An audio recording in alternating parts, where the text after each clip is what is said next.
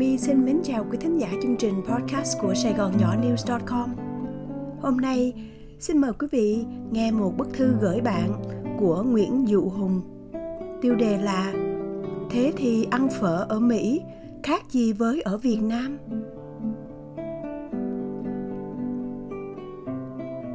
Đọc những lá thư các anh chuyển cho nhau, rủ nhau về Los Angeles ăn phở, hẹn đến quán phở này rồi lại hẹn đến tiệm phở kia – làm tôi nức lòng quá, muốn theo các anh xuống dưới đó làm một tô phở rồi về.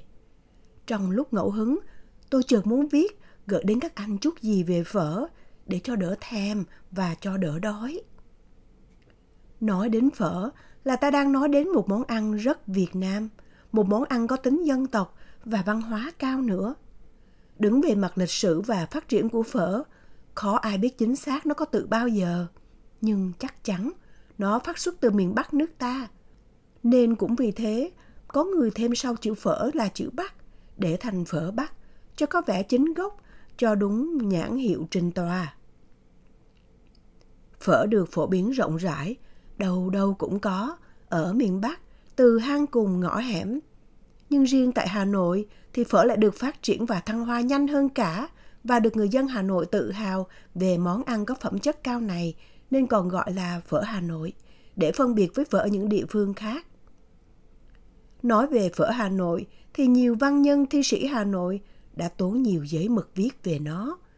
Trong số đó có nhà văn nổi tiếng, ấy là cụ Nguyễn Tuân của Vang Bóng một thời. Tôi tin phở đã nam tiếng từ lâu, nhưng có lẽ thời kỳ phở di cư vào miền Nam ồ ạt nhất là vào năm 1954 theo bước chân của một triệu người Bắc vào Nam.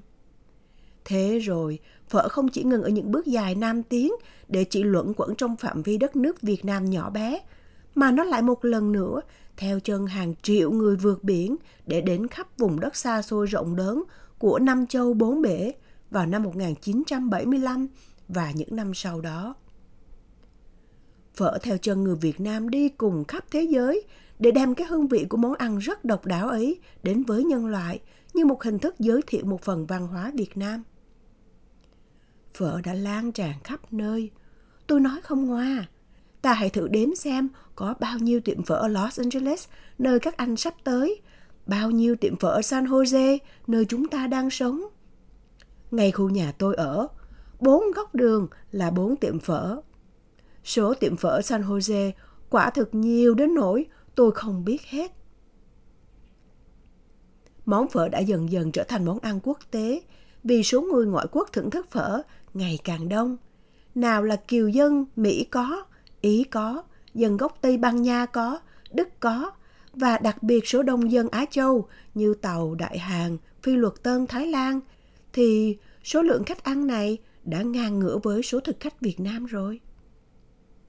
Biết đâu chẳng bao lâu nữa, món phở của ta lại trở thành một món ăn quốc hồn quốc túy của một số dân tộc nào đó trên thế giới. Và phở chính gốc Việt Nam lúc đó trở nên lu mờ, để rồi con cháu chúng ta sau này lại nghĩ phở là món ăn của một xứ sở nào đó mà Việt Nam ta du nhập vào. Cũng như người Mỹ tự hào về ông Kha Luân Bố, được cho là người đầu tiên đã tìm ra châu Mỹ Latin, chứ không phải là người dân da đỏ bản xứ. Lịch sử nhân loại quá dài, nên những chuyện nực cười như thế biết đâu không thể không xảy ra cho món phở của ta. Phở còn thì dân tộc Việt Nam còn. Nó quan trọng như tiếng nói của ta vậy. Nói như thế, các anh đừng cho tôi là người có tinh thần tự hào dân tộc quá cao và lộng ngôn quá mức nhé. Sự thật là thế đấy. Vậy, bổn phận của chúng ta là phải ăn phở thật nhiều. Không những ta ăn mà ta còn phải rủ bạn bè ta đi ăn nữa, dù có phải trả tiền cho họ.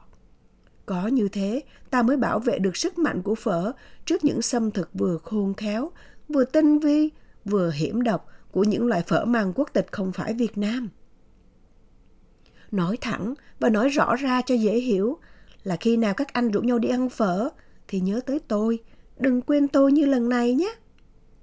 Phở có nhiều loại khác nhau, nào phở bò, phở gà, cứ như phở bò không thôi, ngoài phở chín, phở tái nguyên thủy, ta còn có một danh sách thật dài về những phó sản khác nhau của nó, như phở gầu, phở vè giòn, phở tái gầu gân sách hay đủ mỗi thứ một tí được gọi là phở đặc biệt và phở không người lái tức là phở không thịt.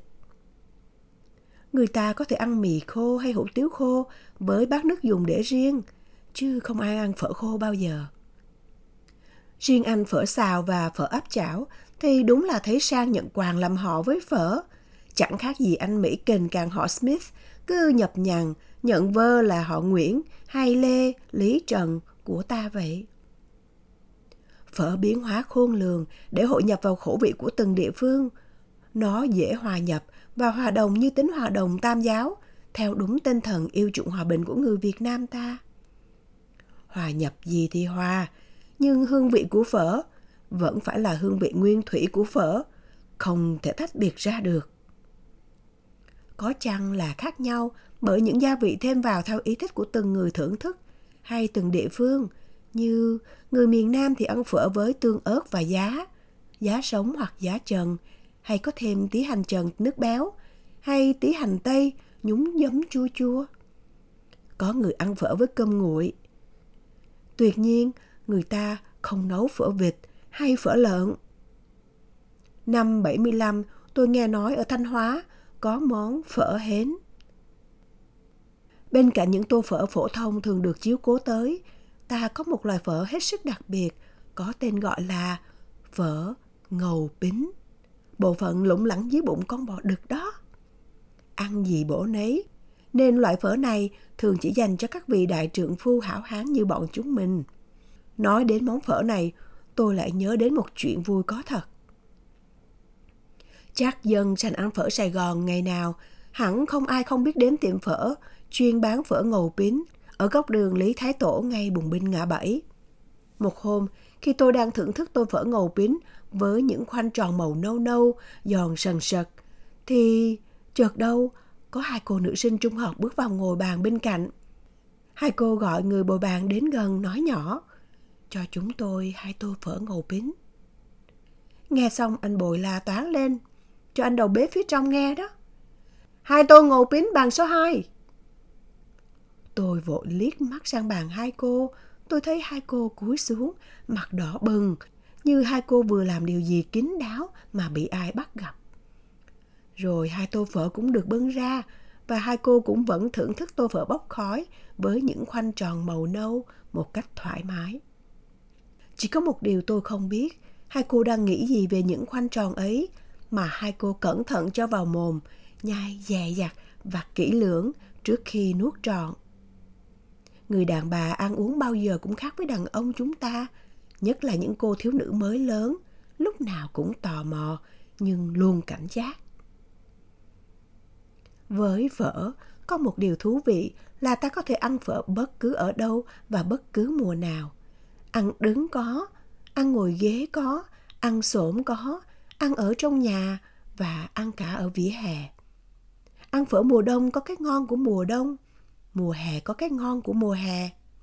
Ăn sáng cũng được, trưa cũng hay, mà tối cũng xong.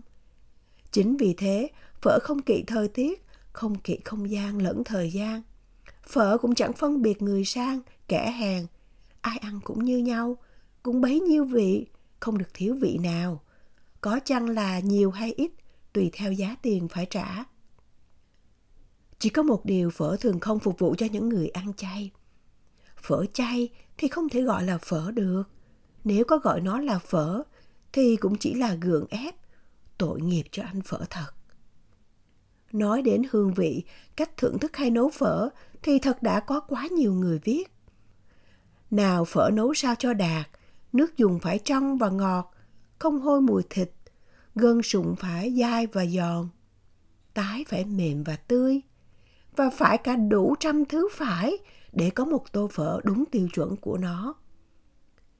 Khi có tô phở trước mặt, người ăn phải biết cách thưởng thức sao cho không phụ lòng tô phở đang bốc khói đón chờ. Cũng như người thiếu nữ lên xa hoa về nhà chồng, đợi chờ người tình lang điêu luyện trong tối tân hôn, sao cho không bỏ công trang điểm. Tôi đoán thế nào khi đọc tới đây, các anh sẽ hỏi tôi. Thế thì ăn phở ở Mỹ, nó khác gì với ăn phở ở Việt Nam?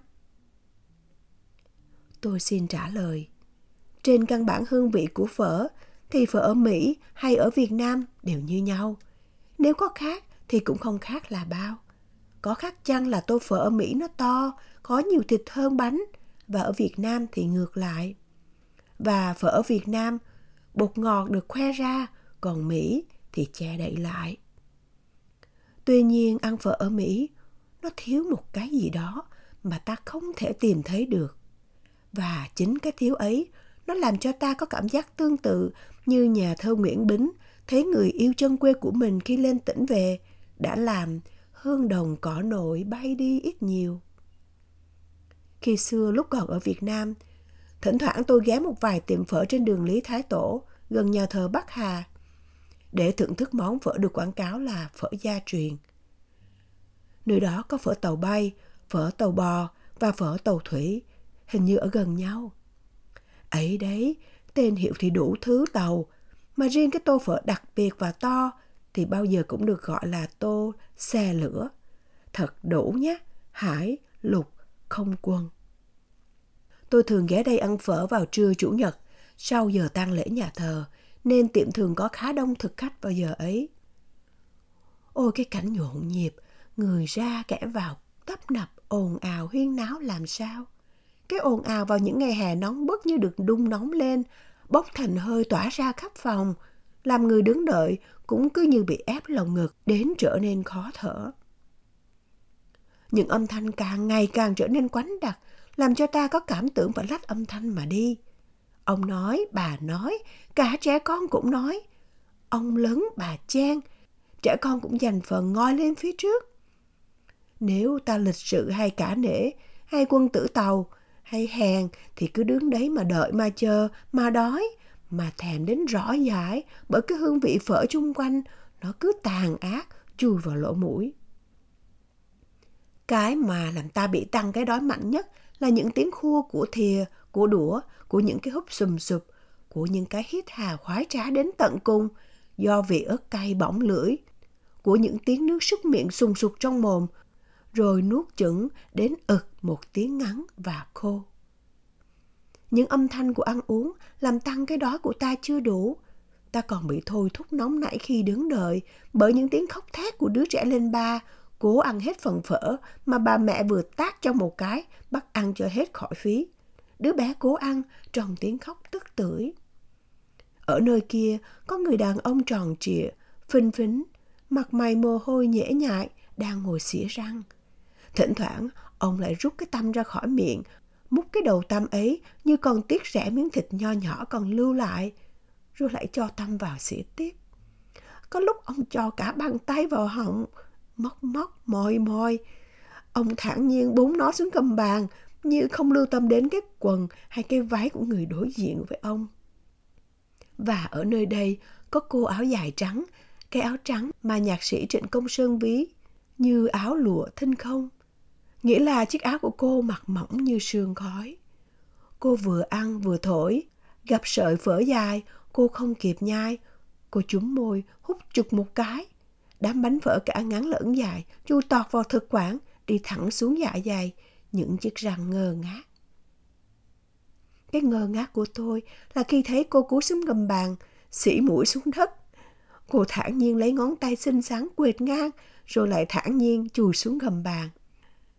Thản nhiên như khi cô ăn xong, đưa món tay, cậy lá hành nhỏ dắt nơi kẻ răng, đưa ra răng cửa, nhằn nhằn mấy cái trước khi cô thổi phu nó vào một nơi nào đó, thản nhiên như chỗ không người.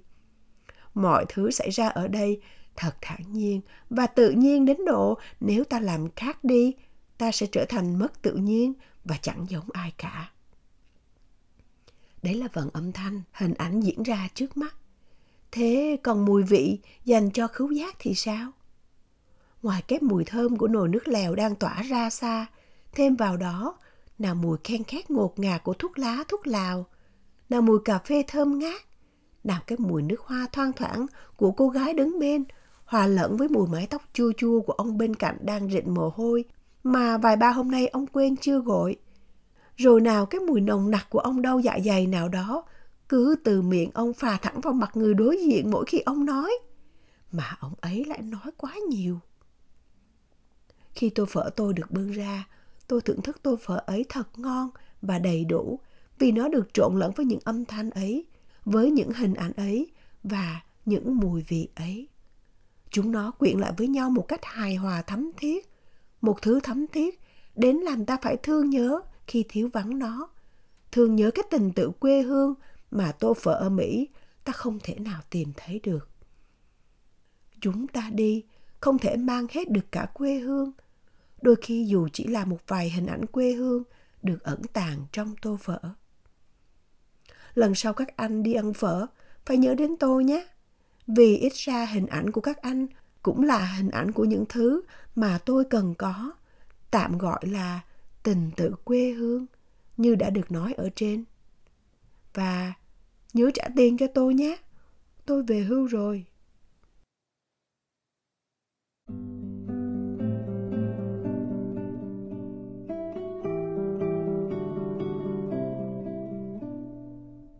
Quý vị vừa nghe xong chương trình podcast của Sài Gòn Nhỏ News.com qua giọng đọc của Phan Hoàng My. Mời quý vị đón nghe chương trình sau.